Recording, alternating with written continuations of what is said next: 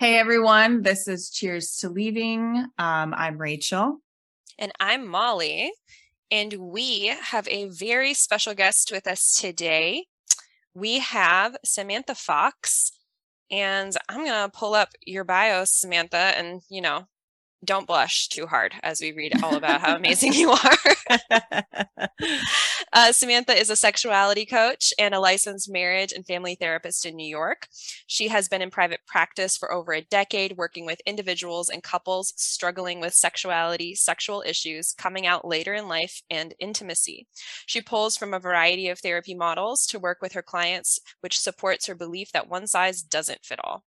She has been sought out by women coming out later in life who need help managing internalized homophobia, feelings of guilt and shame, and struggling to embrace and embody their authentic selves. To give women a safe space to explore, find, and live their truth, and to create an an embracing community for women around the globe that are questioning their sexuality or coming out later in life. She has built the Curious Questioning and Coming Out programs. Welcome to Samantha. Does it Thank feel weird you. hearing someone read your bio to you? oh, not not really. I've heard it a couple times now, so it's all true. That's um, awesome. Yeah. I you... loved looking through your stuff. I just yes. thought it was so different than what I normally see sexuality intimacy coaches talking about. Um, mm. You pull in a new kind of lens, um, almost like this curiosity lens and you talk about things that Rachel and I were both like, oh, wait, what? That's what awesome. is that? I've never heard of that. Yeah, like compulsory compulsory heterosexuality. And I think that that's kind of wild. where we want to yeah we want to start there so yeah, welcome to a, the show and let's get going thank you that's a great place to start um yeah so um i'm i call myself a lesbian curiosity coach and some people are kind of like what is that? Um and i guess it's kind of whatever you make of it. Some people think of it as it's for women that are curious about being a lesbian and okay if that's what it means to you that's good. Um but also i'm a lesbian and i'm also really into curiosity and i think that um you know in uh in today's world there just is not enough curiosity and um, you know people want certainty um, in every aspect of life and also death um, you know yes. right so um, which i mean to me is just it there's i i can't even make any sense of that um you know having that kind of certainty it just doesn't exist and so for me like the door to kind of getting closer to yourself and becoming more aligned internally is really curiosity. And therefore, that's why I call myself the lesbian curiosity coach. It's really to um, try to encourage curiosity in all humans. And in that lens of curiosity, yes, I mean, I talk a lot about compulsory heterosexuality and I talk about that a lot for my population, right? Because I work mainly with, as a coach anyway, I'm a therapist, but in my coaching practice, I work with women that are coming into their sexuality later in life after having been with men for however long. Um, you know, always dating men, partnering with men, marrying men. You know, they might be 60, they might be 65, they might be 30, right? But they've only ever been aligned and sort of, you know, they've only ever seen heterosexuality as the way. It this is mm-hmm. the way. Um, and so, you know, um, this compulsory heterosexuality piece is very helpful for these women who are kind of like, how is it possible that I am 40 and I had no idea that I was attracted to women? And there are a lot of women who experience that. And so, you know, so for my population that I specialize in, this you know, brutal regime construct, whatever you want to call it, of compulsory heterosexuality is really important because it really helps people to understand and validate how they landed at 40 and had no idea. What I find really interesting also about this construct is that straight people who are straight, like you can be straight, that's okay. They have no curiosity about the construct. And not only that, but they're like threatened by it. And mm. a lot of, you know, as you get old, like older people. So some of the women I'm working with, for example, when they come out to their parents and they share that they didn't know because of compulsory heterosexuality, their parents are just like, they don't want to hear about compulsory heterosexuality. They don't believe it exists. They think this is like a whole crazy thing. And I just find it like I don't even know. Like it, like I get, I'm very bothered by this. Um, this idea that mm-hmm. straight people don't want to learn about this because you can be whatever you want to be, like, or whatever you are. If you're straight, that's awesome. If you're heterosexual, great. I'm so happy for you. But just know that there is a construct that you easily fit into. So you are a lucky human in that way. Mm-hmm. But there are a lot of humans that don't and they have severe mental health issues because they don't fit into this construct. And the second you're born, you're born into the construct. So, and it's not just religion. And I know, you know, a lot of religions practice these kinds of things, but it's pervasive everywhere. It's not only religion. It's mm-hmm. just, you know, it's so religion big. probably just makes it worse. Oh, absolutely. They take it and magnify it. But yeah, it's, it's all over society. Yes. So compulsory heterosexuality is basically like this is the social construct and correct me if i'm wrong samantha this is the social construct that i grew up in and so i'm i'm just going to fit into this box. Like there's no curiosity around my sexuality. There's no self exploration no self questioning it's just this is the way so this is what i'm going to do because this is easiest. I i see this i'm bi and i see this in the bi community a lot is bi women still continuing to choose to be with men not necessarily because they even want to be with men but because it is the easiest thing to do. Men are way easier to hook up with they're way easier to get into relationships sometimes sometimes.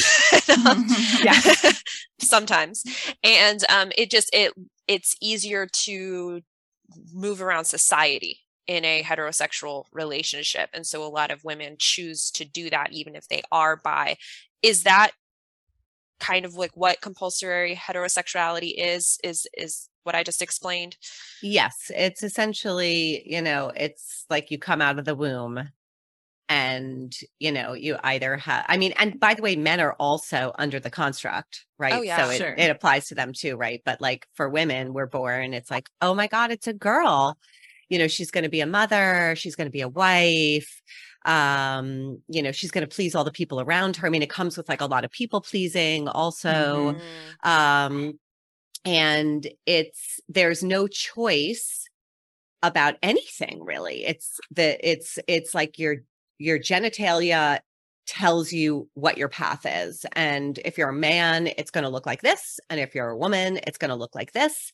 And then there are all the built in privileges, right? Because you get a lot of positive feedback from your family, from society, from, um, you know, um, tax incentives, right? There are just so many things you know um, in your work environment right? You can't be out in your work environment um, you know they're just i mean until the 1970s it was um, considered a mental illness to be anything other than heterosexual hetero, heterosexual. So you know i mean of course this is the only way and people have no idea that there is any other way unless you grow up in a place i mean I live in New York City. My children all grew up in New York City where they went to school. There were plenty of parents that were same sex families or, um, or poly families and things like that. So, you know, my kids were exposed to all of that, but that's not the norm.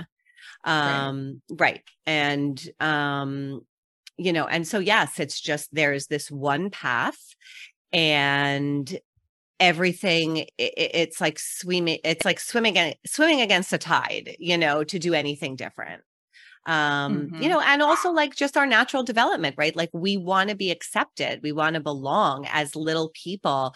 When we start socializing in school what do we want? We want to be like part of the popular group and we want to fit in because nobody wants to be on the outside and and left It's like alone and human made fun nature, of though. Too, that's human to nature right? Fit in and find exactly. community and stay with the group. exactly. Exactly. And so and and we don't get education about differences in sexualities um and so you just want to be part of the the popular group.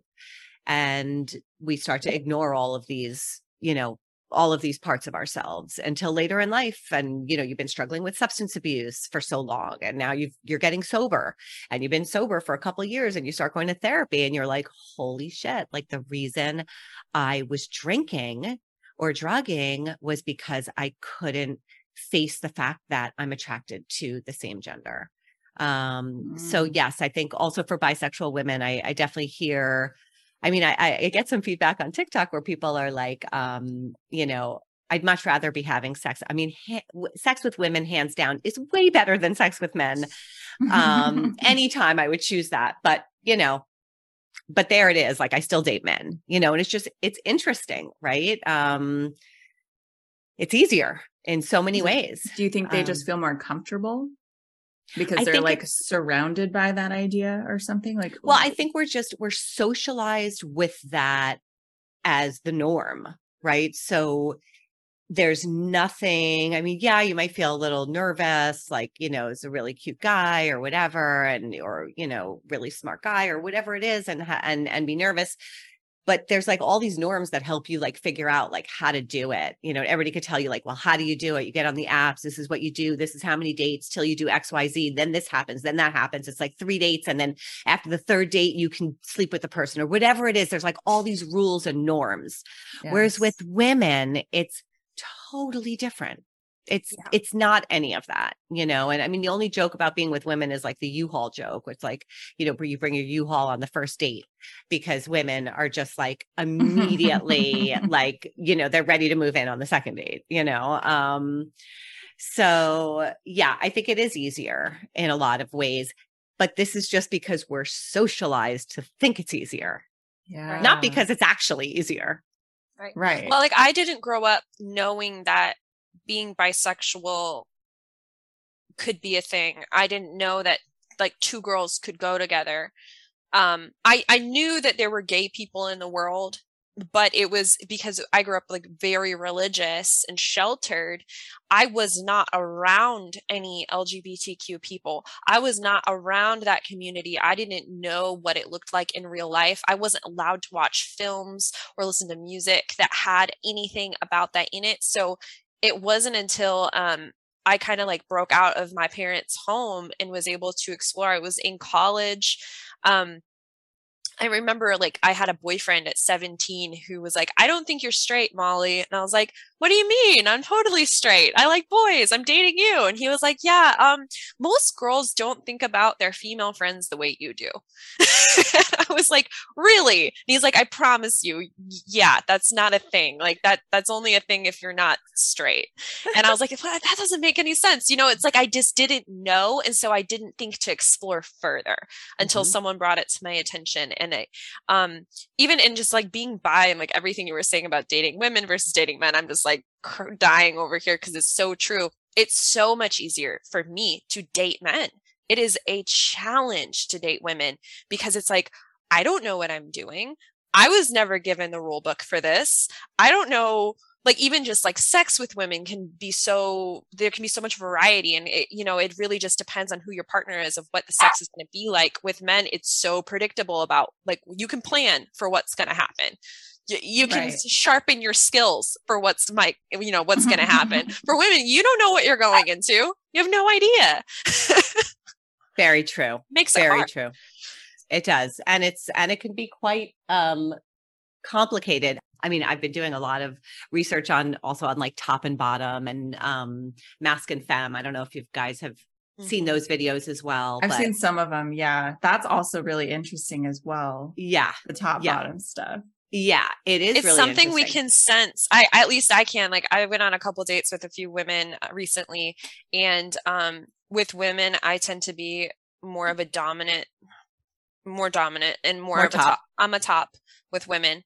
And it's like immediate. You walk in, you're like, oh no, we're both tops.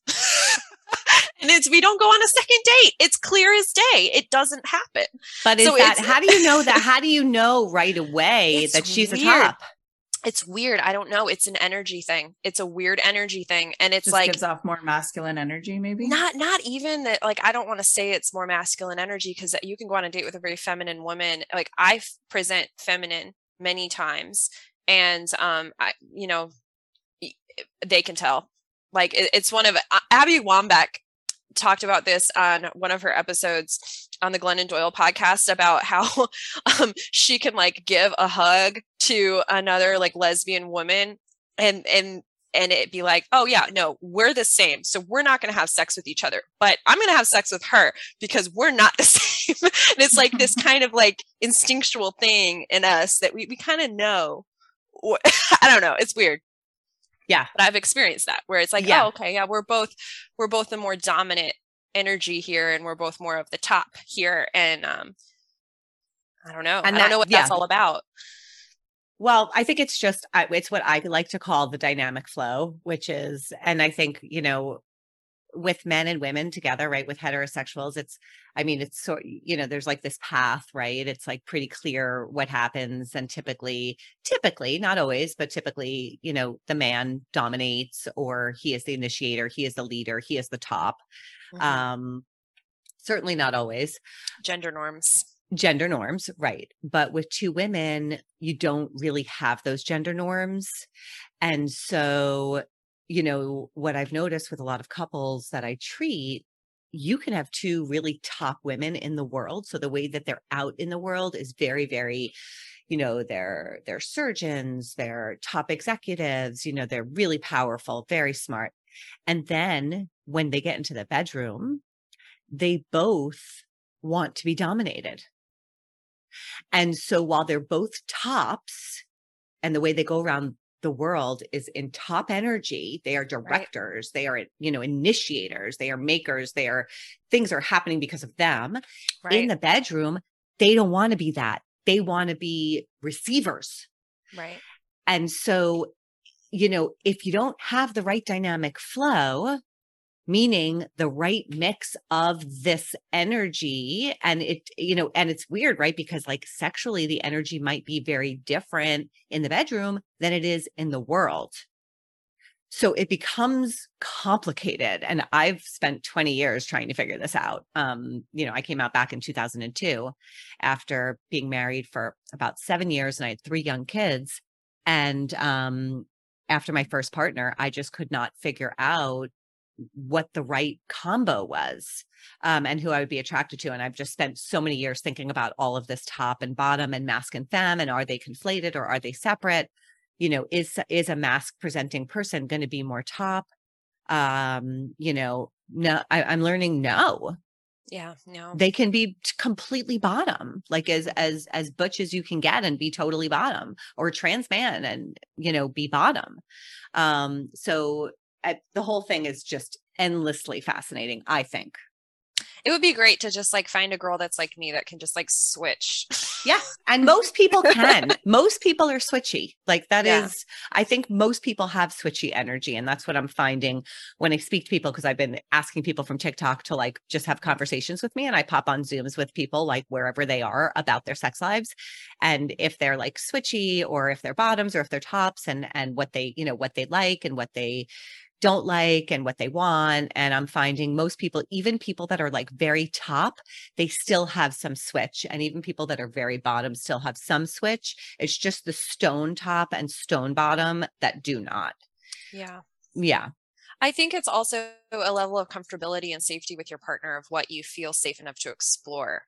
And I don't know if everyone has that, especially right now with uh, the dating scene being more hookup culture. It's hard to develop a safe container to explore your sexuality um, in the bedroom with another person if if there isn't like safety in the relationship because we're just hooking up or this is just casual or you know we don't really know each other very well and so that can make it really complicated at least in my experience like i have not had really good experiences with women um, in a long time because it's always been very like oh you're just curious and you just want to try this out and that's fine but also like this doesn't give us enough time to make this actually good because there's no safety here yes and women yeah. with women that seems to be more important mm-hmm. um, than in heterosexual relationships. Um, yeah. Just the same. I mean, not that it's not safe. It's it's always safe. It's safety is important everywhere. Yeah. But that between two women, that is very important.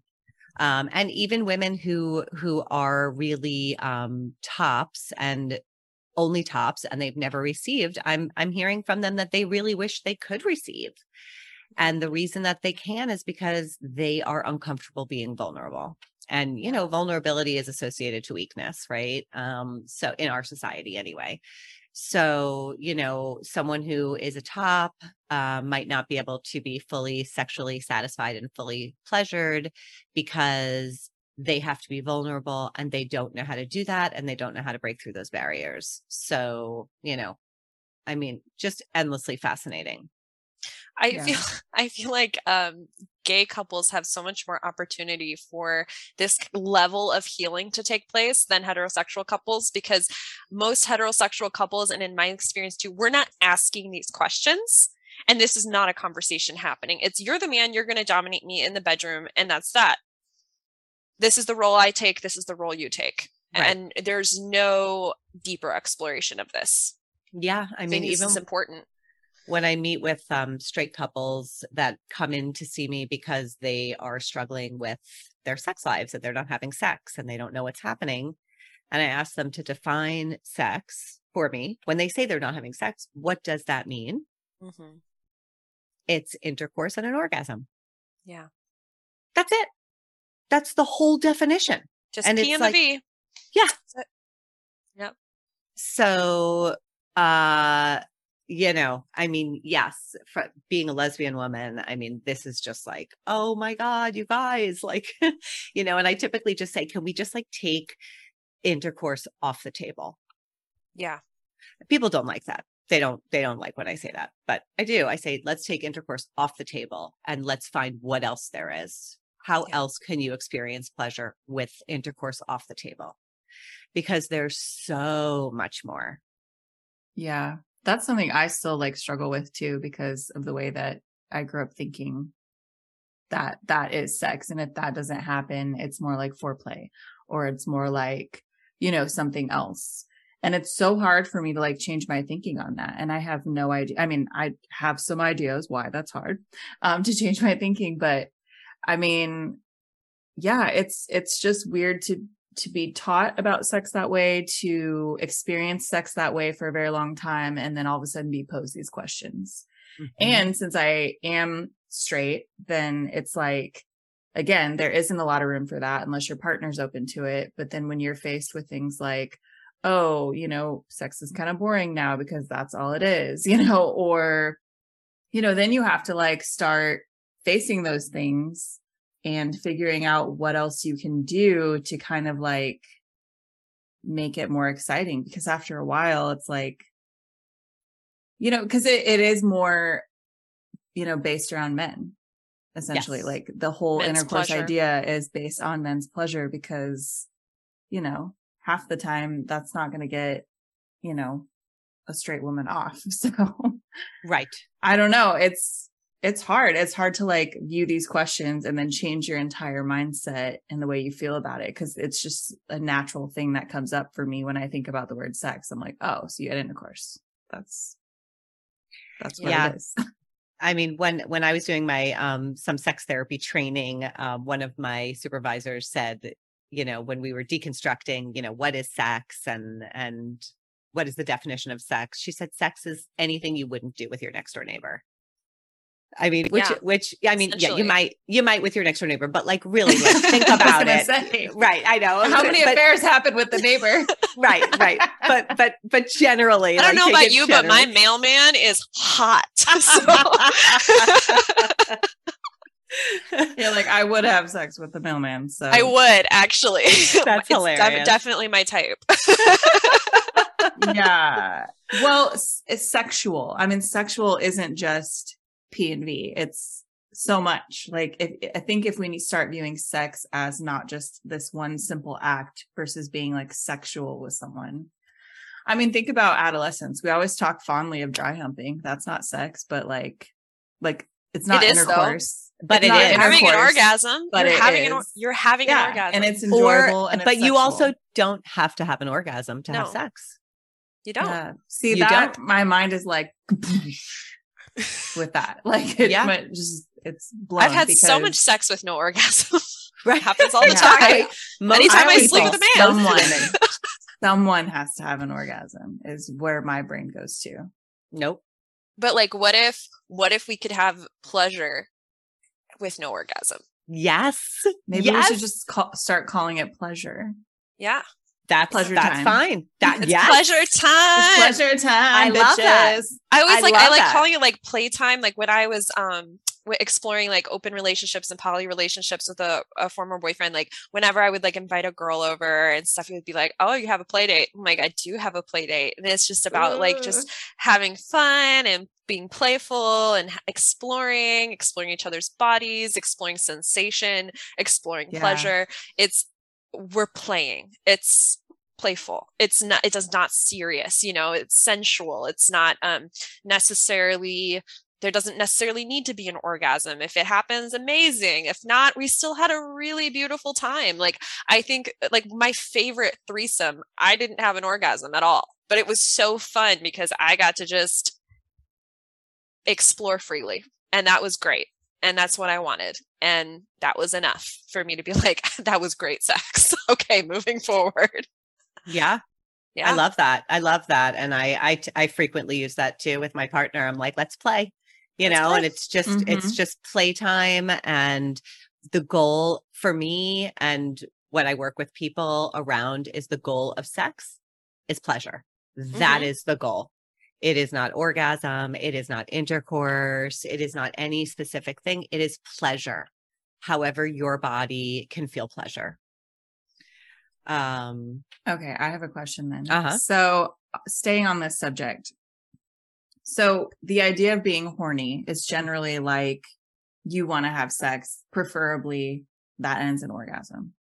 Generally, at least for me, when I'm horny, I'm generally not not horny anymore until that happens. mhm. So, if we're changing words around sex and if we're changing words around pleasure and playtime, if that's not enough to not be horny anymore, then to some extent, if I am having playtime with my partner, pleasure time, I am requiring an orgasm to some extent.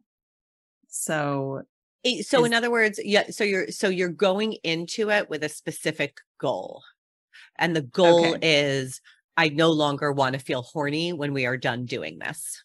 gotcha. Yeah, you're chasing an orgasm. Yeah. Or Versus yeah. And, just, and I want to be close to you. I want to have, you know, maybe that would be a different goal. Yeah, or even like I want to get off. Um, you know, I- mean, which is okay. Like you can go in with that as a goal. It doesn't always have to be the same goal of of, but I think the big picture is pleasure. And I think people can get very frustrated. I mean, so many women never have orgasms. Right. Um, and you know, and a lot of women's partners, whether you're partner with a woman or a man, can be frustrated by that. You know, and Yeah. they feel like, why can't you have an orgasm? The more pressure you have to have an orgasm, the least likely you are to have an orgasm. Mhm. But if you just make the goal pleasure, it kind of just releases, it's like freedom, you know, it's Right. great. If you have an orgasm, amazing. If you don't, that's okay too. And also like, yeah, I get it. Like you want to get off and you want to just like, you want to end that, that yearning, that longing, that like turned on feeling. You want it to like come to like Yeah. a conclusion, which is okay. But I also think it's really interesting to like ride that so that like you kind of like play, but without the goal of an orgasm and maybe like you just ride the top. I mean, you ride the top Mhm. as long as you can ride that top feeling without going over the edge. And then you could even, I mean, with women, you can like stop there and then pick back up the next day. And you're like already almost at, like you're you're like at the top right when you start because that's where you left off and i mean this is like fun like you can play with these things it doesn't just have to be like i need to like get this feeling done with and over with so i can go on with the rest of my day you know and sometimes right. it can be that too and that's okay but mm-hmm. it doesn't have to be that you know um it doesn't need the certainty it doesn't need the it ends with intercourse and an orgasm for it to be yeah. sex arousal is also a very very powerful energy for women to hone in on like what you were talking about is getting to that state of arousal riding it and then keeping it and then rejoining the next day so um yes so there's a lot of there's a um, sex and intimacy coach called Kim Anami, and she talks about how for women, uh, when we are in our most powerful state is when we are aroused. Mm-hmm. And if we can maintain our own level of arousal and keep it at like, let's say one to 10 is the arousal. I'm losing words right now. It, it, so from one to 10 is Range. the arousal scale, right? 10 is an orgasm. One is like not aroused, asleep. Um, but you can be mm-hmm. aroused when you're asleep. Yeah, She's like, you kind of want to live in the seven to nine area. Yes. Like that's where you want to be. And that's where the most powerful manifestations can happen. That's when you have like all of this energy and this like almost like magnetic energy around you where people like all the things that are meant for you are drawn to you. And it's just really an interesting concept. But I do find that like around my ovulation period when like I am in that state of arousal, like and I can just kind of hone in on it and harness it, it's I'm a bad bitch. I get shit done. Like I'm able to do so much more than um oh, chasing orgasms. I, I, think that when I used to be in that state, it was like, oh, I just need to like masturbate and get this over with, or go have sex with some random person and get this over with because this is bothering me. Now it's like, oh, I'm feeling really aroused. Um, what can I do with this energy? You know, can I get yeah. creative? can I get creative? Can I create something? Can I manically clean my house? you know, whatever it is that I need to do. And it's like, oh wow, this is this is a power horse of energy that we as women have um, when we're no longer chasing an orgasm or trying to get rid of the sense of arousal. I think that mm-hmm. being raised religious, we had a lot of shame conditioning around arousal and around our bodies and around sexuality. And so, for me at least, I feel like I had to really overcome the idea of when I'm aroused, I need to push it down.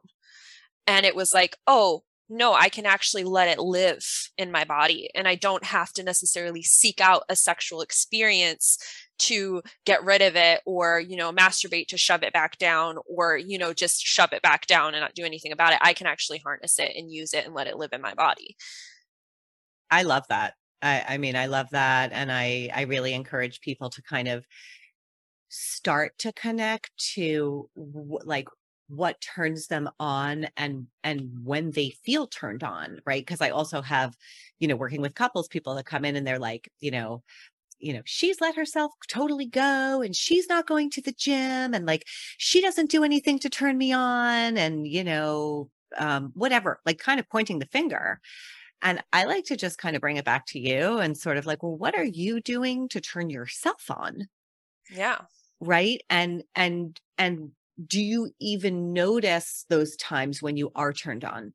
like do you can you connect to that feeling and that's what you're talking about being in that that's like your power mm-hmm. you know there's so much power in that and um and and it feels amazing um to kind of like really fill that out like to let that fill you out and to not have to do mm-hmm. anything about it yeah so and also you know and sometimes you do like because it's just fun and and you can play with yourself and and get off yourself if you don't have a partner that's fine too um but yeah, I think it's really fun to experiment with that. Yeah. That's yeah. really cool. I I just enjoy being like turned on all the time. Just I love that. I love it. I love being in that state. It's it's something I definitely would like to practice more is um f- like tapping into what turns me on, what makes me feel like a sensual person mm-hmm. and and then just embracing that and enjoying that. And it's not always sexual things. Like I found this body oil that I'm like obsessed with and I've been using it after my showers and just the process of putting this fragrant oil on me is like the most sensual experience I've been having in the last week and I I live for it. I'm like, yes. And then my day goes so much better because I spent this beautiful time just like enjoying myself around this fragrant oil and with my body and with my senses and it's just like this like sense of just like turn on. it's not even sexual. It's just wow, It's this pleasure. feels really good. This is pleasure. Yeah. Yeah. Yeah. Like we have senses that we don't hone in on to give Mhm. us pleasure. And we could be getting so much more pleasure every day. And like even something like like the wind.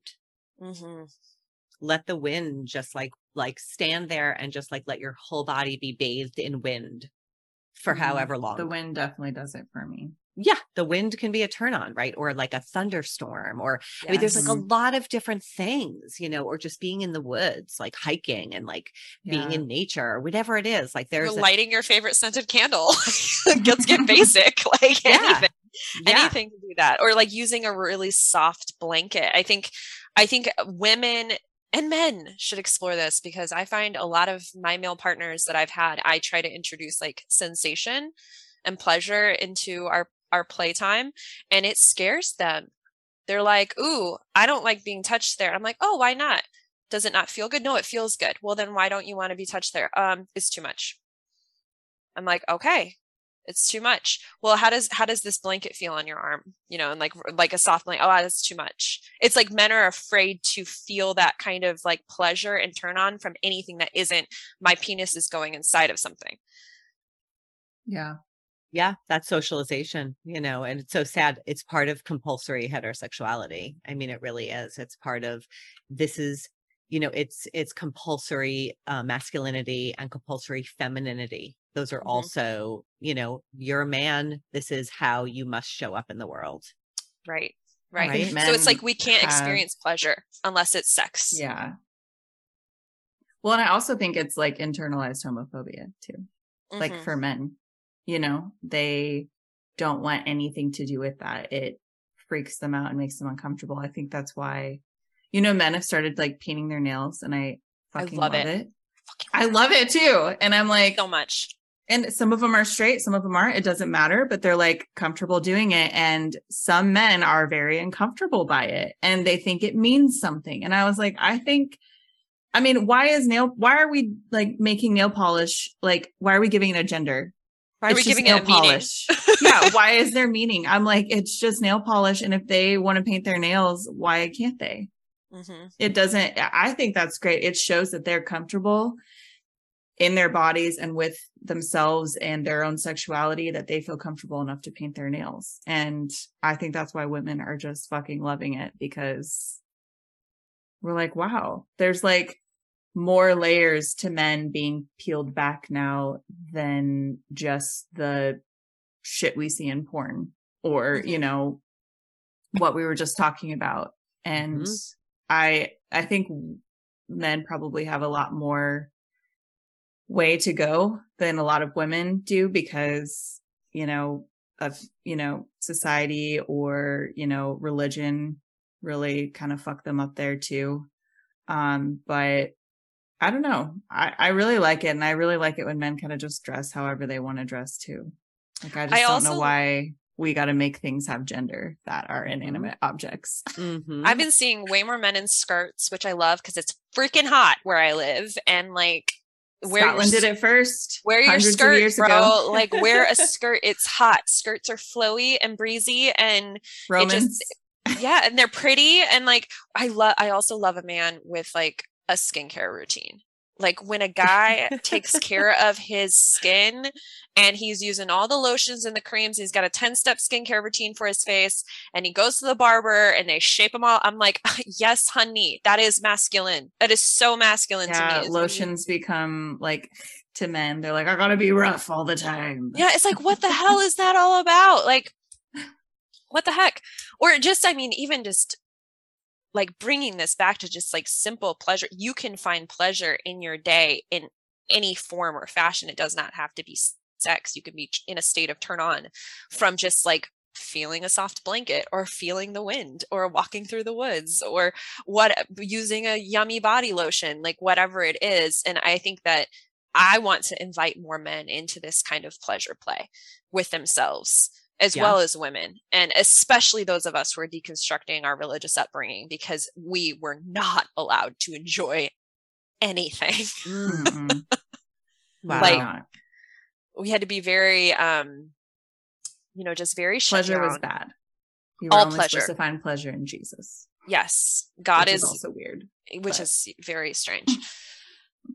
and and this is explicitly said um like if this is explicitly taught to you Yes. um okay yeah Mhm. that it's Yeah, um all to the glory of god that like we can't um that's why we can't masturbate because Yeah. you'll think lustful things or bad thoughts, or even just like dancing like just like the something simple so i was a dancer and i was taught that we had to dedicate every time we danced to god so that it was honoring god and it Mhm. wasn't just for the pleasure of moving your body because you couldn't find pleasure in moving your body unless it was for god Yeah. and the and the end goal like the goal of all of this um of like dancing for god to honor god Yeah. and like um yeah like is what like what what's- salvation not going to hell so it's about Yeah. death so It's all about it's all about it's all about fear It's Yeah. Okay. definitely based around fear and also I think like complacency too with like people of the congregation. If you do not have people feeling their sexuality, feeling pleasure, you know, without having to come to church and focus all their time and energy, you know, on God, then you're not going to have people who are falling in line, you know, with what you want them to do. we'll be if that makes sense. rebellious if we have too much Yeah. pleasure or too much fun Yeah. like you're not supposed to find it outside of God, which is what keeps you coming back to church, which is what keeps you coming back to, you know, yeah it keeps you Uh, under control as a as yeah. a woman especially because us Women women, like we have so much inner power and i think that it was a very smart thing of the church and to sexual start- energy too. yeah to push that down and repress that and make us feel shame and guilt for it and say well no that's like not good that's not honoring god to feel that way because we're more easily controlled when we are turned off shut down um submissive Disconnected. obedient disconnected not connected to our bodies not connected Mhm. to our inner desire not connected to our intuition all of these things that make women who we are we're not allowed to be tapped anything that makes us human we're not allowed to be tapped into it So it's, a, I mean, so essentially, like what you're saying is like it's just, it's, it's kind of like just totally brainwashing. yeah Oh, yeah, it's totally brainwashing. totally it's a whole we laugh podcast about, it, because we basically didn't realize until we Got started out. deconstructing it that we were literally brainwashed and we think it's insane now because we have our critical thinking skills back. We you know what i mean? Like we're empowered people now and we're just like how did that we ever let that happen? How old are you guys? i'm 27 i'll be 28 next month.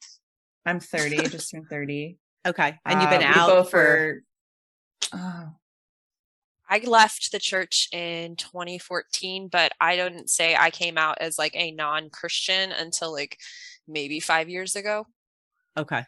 yeah And yeah um mine was like a slow like just kept getting farther and farther away Yeah. i don't remember when i stopped going to church but i would say i was probably not fully like deconstructing and thinking about it and being intentional about it till probably like four years ago okay. Yeah. For me, it, the conscious deconstruction started when I started co-hosting this podcast this year. So that's when Yeah, the conscious when deconstructing, you like I was, finally de- reast it yeah, because I was Yeah. It's a whole deconstructing. I just didn't know what it Yeah. was. I was just Yeah. like drifting away from it and was like, "Mm, this doesn't feel comfy for me anymore. I'm going to move toward what feels comfy. And what felt comfy was embracing my sexuality and sensuality and experiencing pleasure in my life and having um, more intuition and being an empowered woman felt way more aligned than what I was always taught was my life path. Yeah. It was when I left my five year relationship, I would say, is when it hit me. I, I left a very long term relationship and I was like, oh, okay, there's more out here. yeah, Yeah. Yeah. I was, I think mine started when I started like going back to college and taking college classes and I took like sociology and Yes. psychology Yeah. and things like that. And I was like, dude, everything's a construct. or you learn you take a like abnormal psychology class and you're just like oh oh shit we we weren't even allowed to go to therapy like we didn't have access to real Christian therapists therapy. christian counseling I just. I just had a conversation with my so I have this really religious coworker, right? And I just had a conversation with her because she's in her process of deconstructing and I'm seeing her kind of slowly start to drift in a new direction and um, I'm excited about it. But anyway, she was like, I just I I need I need to go to a like I need therapy or counseling or something and she's telling me about all these horrible experiences with previous counselors who she went to church with so imagine going to church with your therapist, right? They know everything about you, but they are not under HIPAA compliance. They are not trained psychologists. And so what they would do was they would shame her in session and then they go to church on Sunday and tell everyone about it. Oh my gosh. And so she's telling Sounds me all right. of this stuff. And I'm like, have you never been to a real psychotherapist? And she's like, no. I'm like, you've never been to a real psychologist, like psychotherapy, like a psychologist's office, like true therapy. And she's like, no. And I was like, oh, honey, it's a night and day experience. I encourage you to go. I was like, first of all, they don't know you from Adam. Second of all, they're not going to be telling your business to everyone in church. And third of all, they're not going to shame you. They're going to help you work through this yeah. like you got to get out of the Christian counseling stuff. That's not where it's at. Yeah. Yeah. And she's looking at me like wide eyed, like there's other options. And I'm like, yes, yes, there are. And the so- church won't tell you.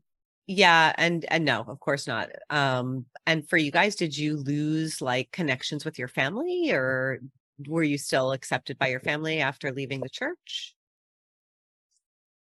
We don't talk about it. like we do, Yeah. but like my parents I'm are not intentional about talking about it with my mom. I think she Yeah. knows, but she's in denial. Okay. Yeah. I mean, we've definitely had conversations where it's like pretty obvious. And I've pretty much stated like, you know, and I've literally had my mom like use the lingo Christians use. And they're like, you're not supposed to think about it logically, Rachel. I told my But mom that's this- what I started doing. And it's like, it doesn't make sense. Doesn't Right. make sense. I s- told Right. my mom this past weekend. Um, I'm reading this book about um, the Gospel of Mary Magdalene that was uh, never included in the Bible. It was actually like buried because it didn't push forward the um, the Agenda. patriarchal agenda of the Bible that we have today. And so I was telling my mom, I was like, I refuse to read the Bible that we were given. I was like, I will read the Gnostic Gospels, which is the Gospel of Thomas, the Gospel of Philip, the Gospel of Mary Magdalene, um, the Gospel of Paul and Thecla, because it actually embraces a more um, feminist, um, uh, you know, idea of salvation and of love and um it's not so patriarchal. And i was like i can't read the bible because it's so patriarchal. And my mom is just like but it's the one true i'm like it's not. It's not. Actually no. It's Then why are there like 5,000 different denominations? right. And so like my it's funny because like my dad saw this book I have, which is all about the Gospel of Mary Magdalene, and it's like sitting on their coffee table, and he's like, you know, he's like, I really like that you feel comfortable enough around us to have that out, and that It we wasn't can- sarcasm. No, it wasn't sarcastic. Okay. He was like, because if any of our like church, like the people that we go to church with saw that, they would say that's heresy, that you are, you know, following the devil, that Mary Magdalene was a prostitute. And I'm like, she wasn't a prostitute.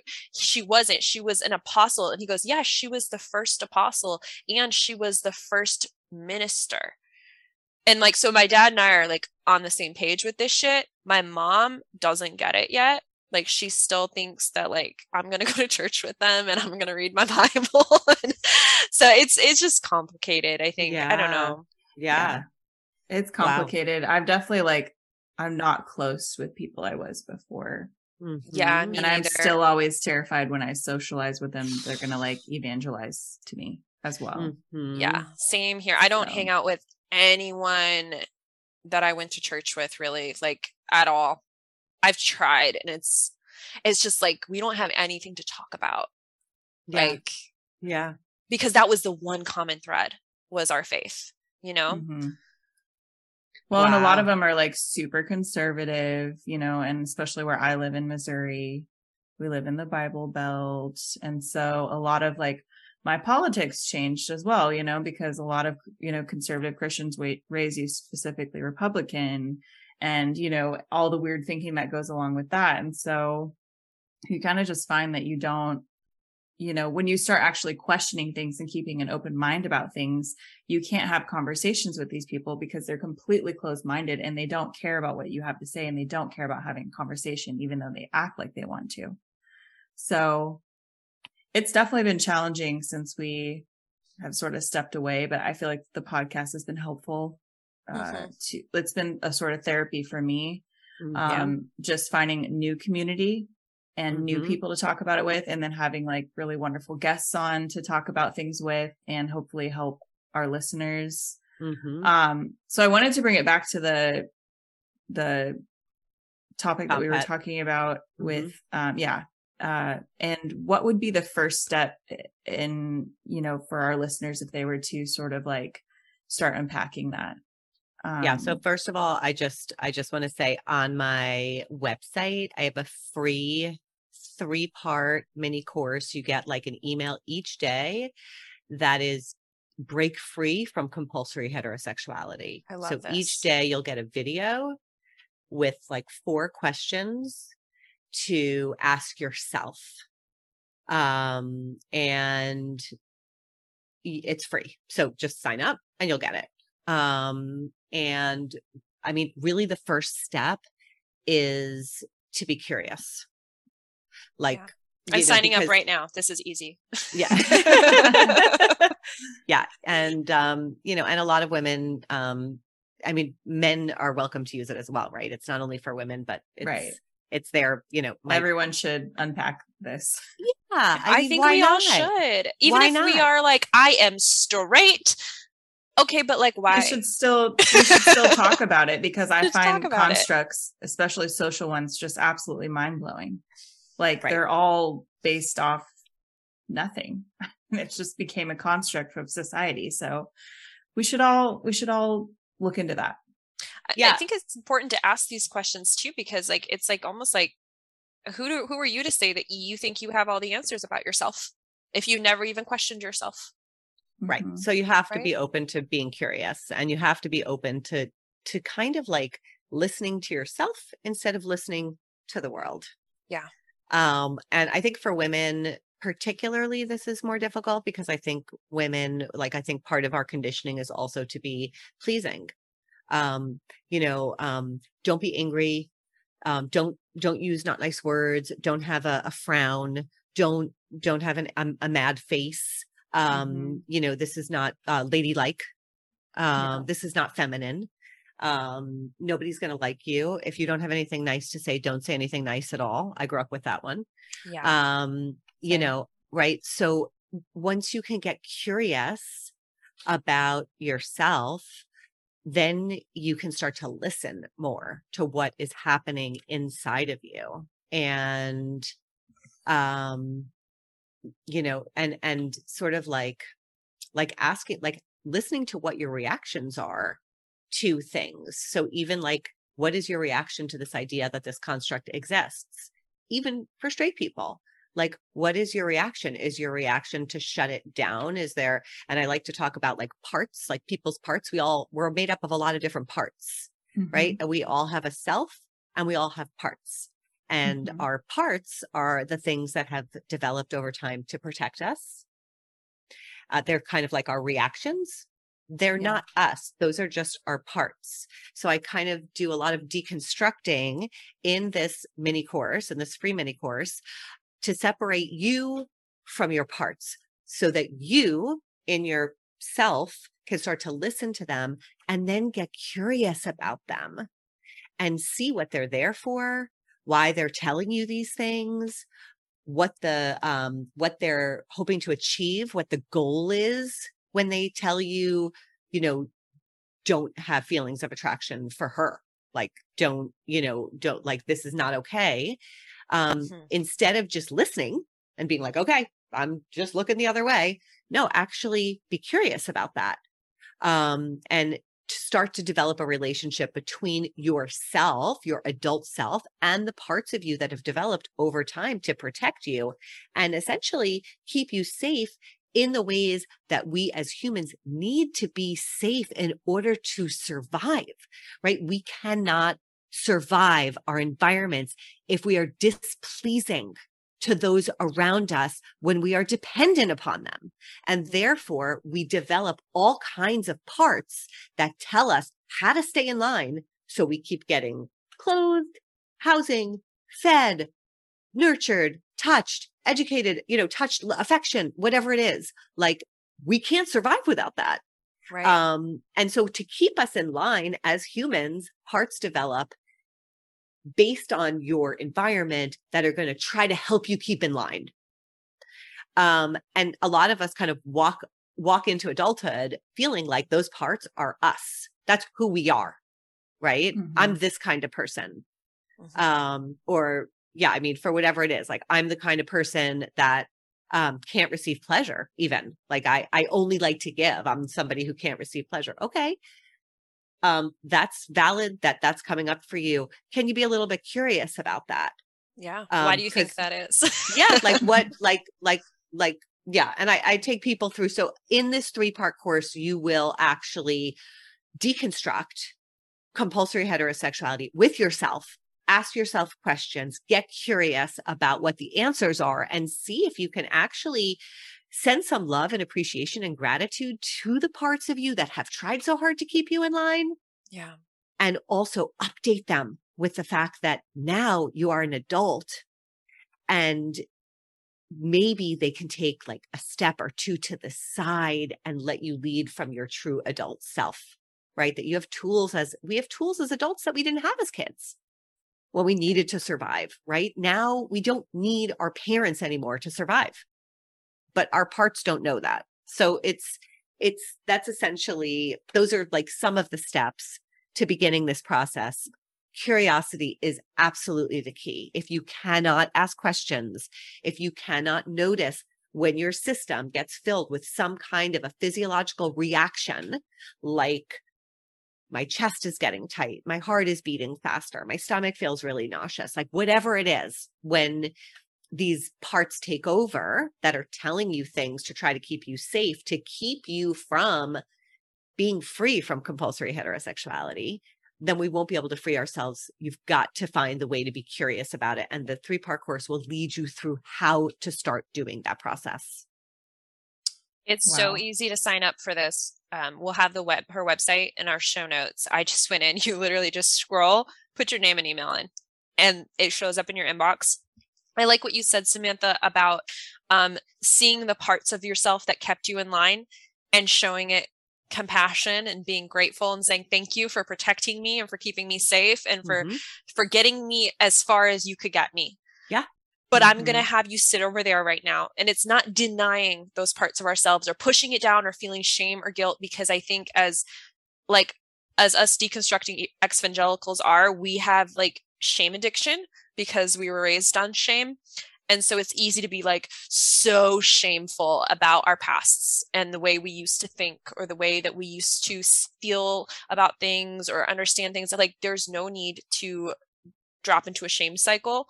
We can actually honor that side of us and say, wow, you kept me safe for a really long time, but this is not a tool I need right now. And so I'm going to honor that and show myself compassion as I continue to grow and learn and, and change my viewpoints. And I like what you said, like we're going to put a twist on it. We're to give it a makeover. It's, it's a new you. yeah yeah and also to just develop a relationship with that part that wants to keep you Mhm. in the shame Yeah. um and ask what it needs from you right because Mhm. these parts have been there for so long and they have worked so hard and so endlessly and without giving up and they still don't want to give up you know Right. which is what we face in ourselves what does let's say with the shame part what does this part need from you in order to soften just a little bit and there sometimes they'll be like i'm not softening. And so you can also work with it with like a percentage how about 20% softening? What do you need from me in order to be able to soften 20%? Start with it in small bits, right? If it won't let go, if it won't loosen, but as much as you can, like update the system, keep updating your shame system or updating your whatever the other parts of you that are coming in that are keeping you from being able to lead from your true, authentic, embodied self of today, your adult self, right? Because that's not the same as your parts your Yeah. parts are your protectors.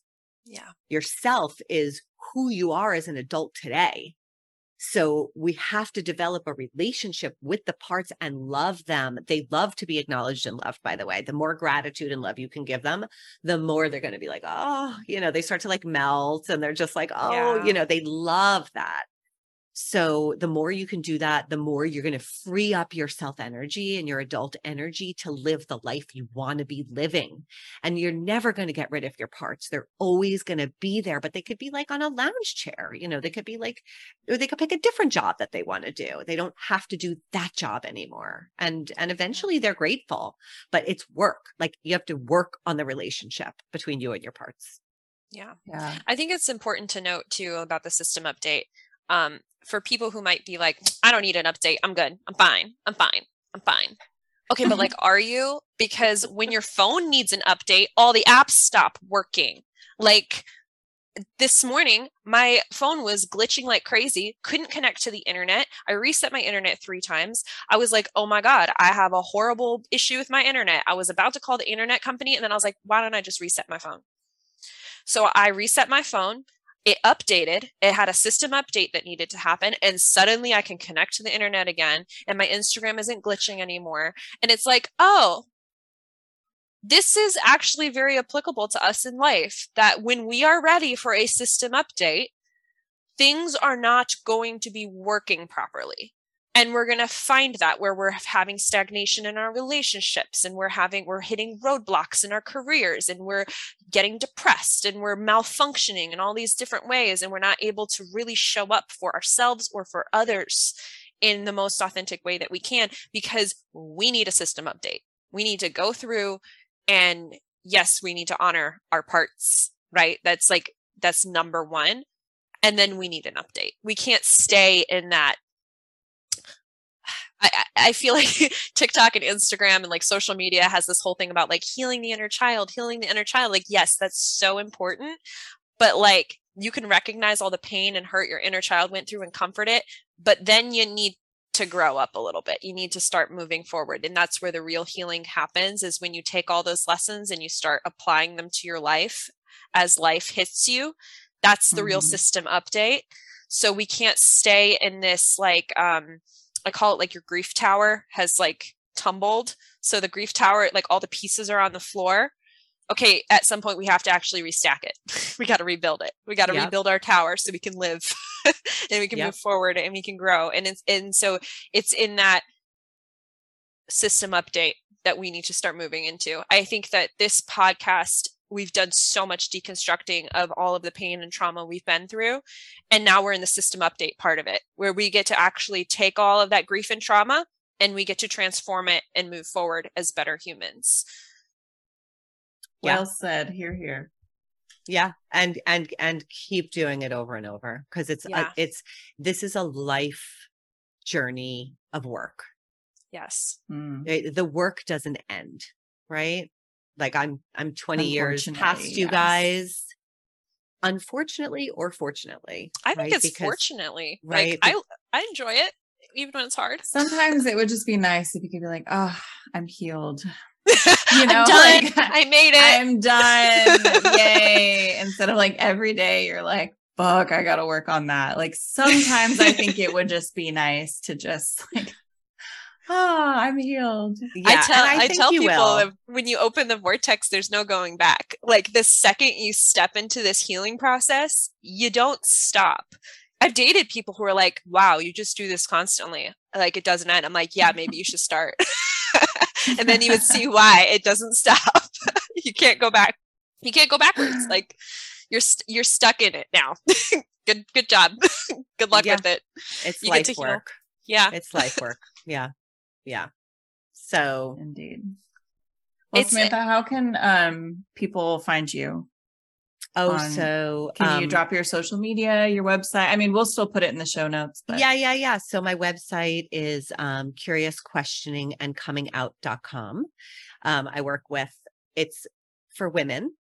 Um, and it is for women in any stage of the journey of starting to think about exploring their sexuality or already being totally out, have left your marriage, have left, you know, you're divorced and you're living with a partner. So it's, I, I work with everybody across this whole area. Um, on Instagram and on TikTok, I am Lesbian Curiosity Coach. And on YouTube, I also have a channel where I do longer videos um, where I go like more in depth on topics. And that is also, I just changed it. It's Lesbian Curiosity Coach also. So all three of those are that. Okay, perfect. You're an easy, easy to find woman. yes. yes. Yes. Um, I'm definitely going to be diving into your content because I know that this is this is just a continuation of the work. You know, we have to we have to get curious about ourselves and this is part of it is educating oneself on things that we did not receive education about as children or young adults yeah that yeah. and emotions and like relationships and how to do relationships and how to communicate i mean we didn't get anything on any of this at least i didn't um yeah today well, i think yeah maybe. your generation wasn't i mean even our millennial generation i think gen z is maybe further more along evolved. than they're more evolved. the rest of us. But yeah, yeah. I mean, the further back you go, like our parents' generation. Oh God, latchkey Zero, kids, nothing, nothing. Yeah. right, they, and and they're yeah. all emotionally distant because like they they received nothing from their parents. They were latchkey kids, literally, like raised yep. themselves. yep. Yep. Oh man. So we must educate ourselves. Um Okay, a couple announcements before we wrap up. Um, we are going to be uh, moving our schedule to biweekly. Um, we generally drop an episode every week, but Molly and I are very busy individuals and we want to create good content for you and we do not want to half ass this at all so we want to bring you really good content and so in order for us to do that we are going to need to move to biweekly um, so that will be starting this month with this episode. Um, and secondly, we also want to have time to create more fun content for you instead of just releasing episodes. So that might be lives, IG lives or Facebook lives or, um, you know, just some more personal things that we haven't been able to do with the weekly, you know, dropping an episode. So with that, I'm going to announce we're going to do Thirsty Thursday next Thursday, October 15th um, on IG Live. And we are just going to hang out and drink and talk about a subject that we will announce when we have decided what that is. Um, so that will be 6 p.m. Pacific time, 8 p.m. Central tra- time, and 9 p.m. Eastern time. And yeah, look for updates on that. Um, and that is all the announcements I had. Do you need to add anything, Molly? Yeah. Um, so we always run the little commercial at the end to join our Facebook group. Please do because we are going to do some lives in the group as well. Um, but also that's where we pull a lot of our content from. So if you have any suggestions or you want to hear about a certain topic, um, questions yeah, all of that. Like you can DM us, but our DMs are flooded. So just post in the Facebook group. That's the easiest way to connect with us. Um, and then we're thinking for like the Thirsty Thursdays, we want to do drinking games. And so if you have any drinking game ideas that maybe we will deconstruct or tell a Bible story and do a drinking game with it. Like we want to make this fun because we've been going through so much heavy content recently. And I know I'm feeling um, a weightiness to the subject matter right now, and I want to be a little bit more lighthearted with it, and I want to kind of move in a more fun direction. So, um, yes, we're here for the difficult content, but you guys have like a whole season of that to like work through. So like now it's time to have some fun and drink. so we're excited to cheers. Yes, yes, because like our show is called Cheers to Leaving, right? We haven't been doing a lot of cheers lately. We're doing a lot of crying. but so um, true. yeah, we love you guys, and um, thank you for tuning in. And I know, um, I don't know, it's. I think moving to biweekly is going to be good for us. I think it'll Mhm. give us some space to like really create some beautiful stuff. I need some space. I do. I do. I'm guys, I'm like a full-time therapist and I therapize all my clients and then I come on here and like therapize all everyone else and myself. And yeah, this is my therapy for sure. Yeah. Well, thank you, Samantha, for being with us today. I'm so glad I saw your TikTok on TikTok. I don't know, your little uh your thing about getting rejected from that podcast. And I was like, I'll talk to you about it. yes. I love that. Yeah. that was great. Rachel yes, sent I sent me it to Molly and I was like, um, we need to have her on because I have so many questions. I was like, and what is compulsory compulsory is it? heterosexuality? what is this? There's We actually an entire document, if anybody wants, that they can look up. It's called the Lesbian Master Doc, and it is like 16 pages on compulsory heterosexuality and all the things that that like all the ways it affects you to keep you from knowing that you could be attracted to anything other than men. So check out Where- the Lesbian where can we Master Doc. It's it's Lesbian just Mas- Google it. Just Google Lesbian Master Lesbian Doc Master Doc. doc. It's literally a document that is on the internet that is for anybody who is noticing attraction to women. Um, and it's it's all of the signs of compulsory heterosexuality. Oh my Like, I God. can I can only date a man if he's very feminine. I can, you know, I only like these like really famous people that are really attractive, but they're they're not available. I'll never be with them. Like there are all these different ways that it shows up, but it's a huge document. So Oh my god, guys, listen to this. I just found it. It's the first thing that shows up in your Google search. How do I know I'm a lesbian? But I like fictional men slash male celebrities. But I think I've liked men before. Conflicting feelings about men. Um, then they have um stuff about like nervousness and blushing, hypothetical attraction, sexual fantasies. Oh, I'm in this. This is great. This is going to be great. We'll post a link in the show notes. so Yes. you can- I- let me send this to you right now, Rach. it's Okay. super is helpful. Fantastic. Thank you so much for this resource. I'm just, my little Mhm. queer heart is, is We shaking. need to start putting this in sociology books because this is a social construct. Like, Yes. let's talk about it. Yes.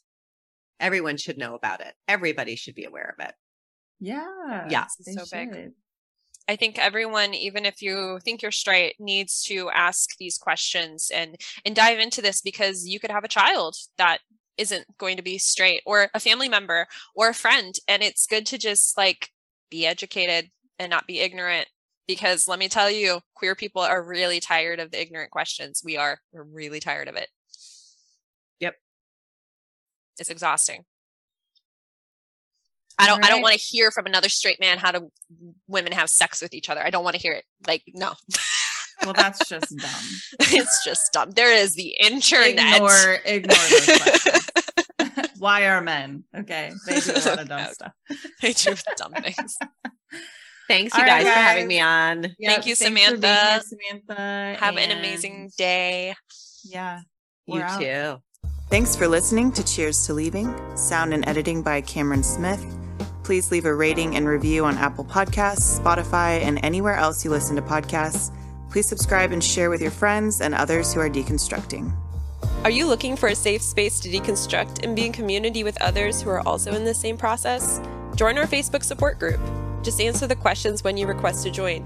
Be a part of the conversation, meet like minded individuals, and get some support. Find the link in our show notes or search for Cheers to Leaving support group on Facebook. Follow us on Instagram at Cheers to Leaving. Email us at cheers to leaving at gmail.com with your stories about leaving evangelicalism. See you next week.